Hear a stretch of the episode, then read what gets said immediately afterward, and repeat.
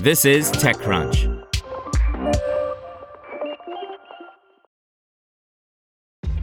This episode is brought to you by ShipStation. You know, some things take a lot of work, like sending little robots to far off distant planets. And just as that's challenging, so too is running a successful e commerce business, especially when there's so much to do. So I want to introduce you all to ShipStation.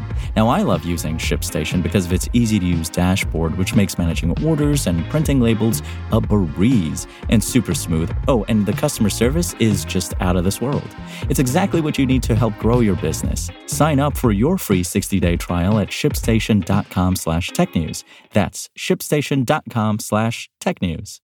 Israeli biotech startup Mana.bio launches AI fueled programmable drug therapy by Ron Miller. Israeli biotech startup Mana.bio has been planning to launch its programmable drug treatment solution for months and decided to forge ahead in spite of the attacks that happened this past weekend in the country. The company is employing AI to design lipid nanoparticles, LNPs, with the goal of creating programmable drug treatments. Mana.bio's integrated experimental and machine learning platform enables the discovery of smarter, faster, more precise delivery formulations to unlock the field of nucleic acid based and genetic medicines, company co founder and CEO Yogev Debbi said in a statement.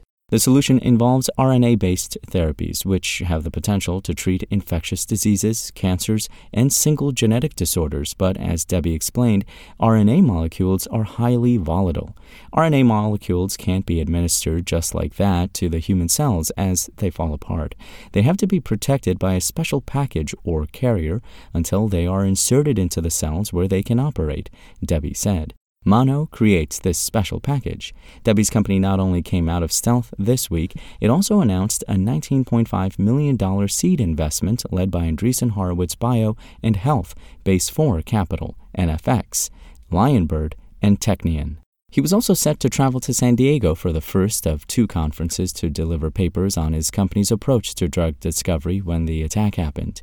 The startup has been in stealth researching this approach for several years before this week's announcement, and while faster drug discovery is something that could benefit everyone, it was not easy to decide how to proceed under the circumstances. We started thinking what's going to be the impact and should we do it or not, he said. Just to give the context, we're all devastated in Israel. This is the darkest time, at least that I can remember in my lifetime, he told TechCrunch. As it turned out, all flights out of Israel were canceled shortly after the attack, so going to America and presenting the paper was no longer on the table. But he says it's important to be launching in spite of the current challenges because it's important work. We stayed committed to our goals, to our partners, and to patients who could eventually benefit from this approach because we're working in drug development, he said. Launching a startup is always going to be tough, especially one in an area as volatile as biotech. Doing it in the midst of a wartime situation adds an unimaginable degree of difficulty, but the company is determined to push through even under such difficult circumstances. It's really, really hard, and even with all the sadness and all the bad news that you hear all day long, we as a company, we have the privilege and also the commitment to really continue pushing forward and continue business as usual, Debbi said. And so this, for me, is a very important signal to the team, to the country, and to the world.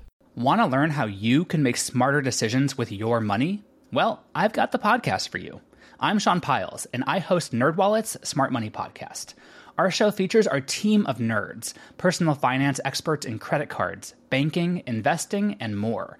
And they'll help you make the most of your money while cutting through the clutter and misinformation in today's world of personal finance.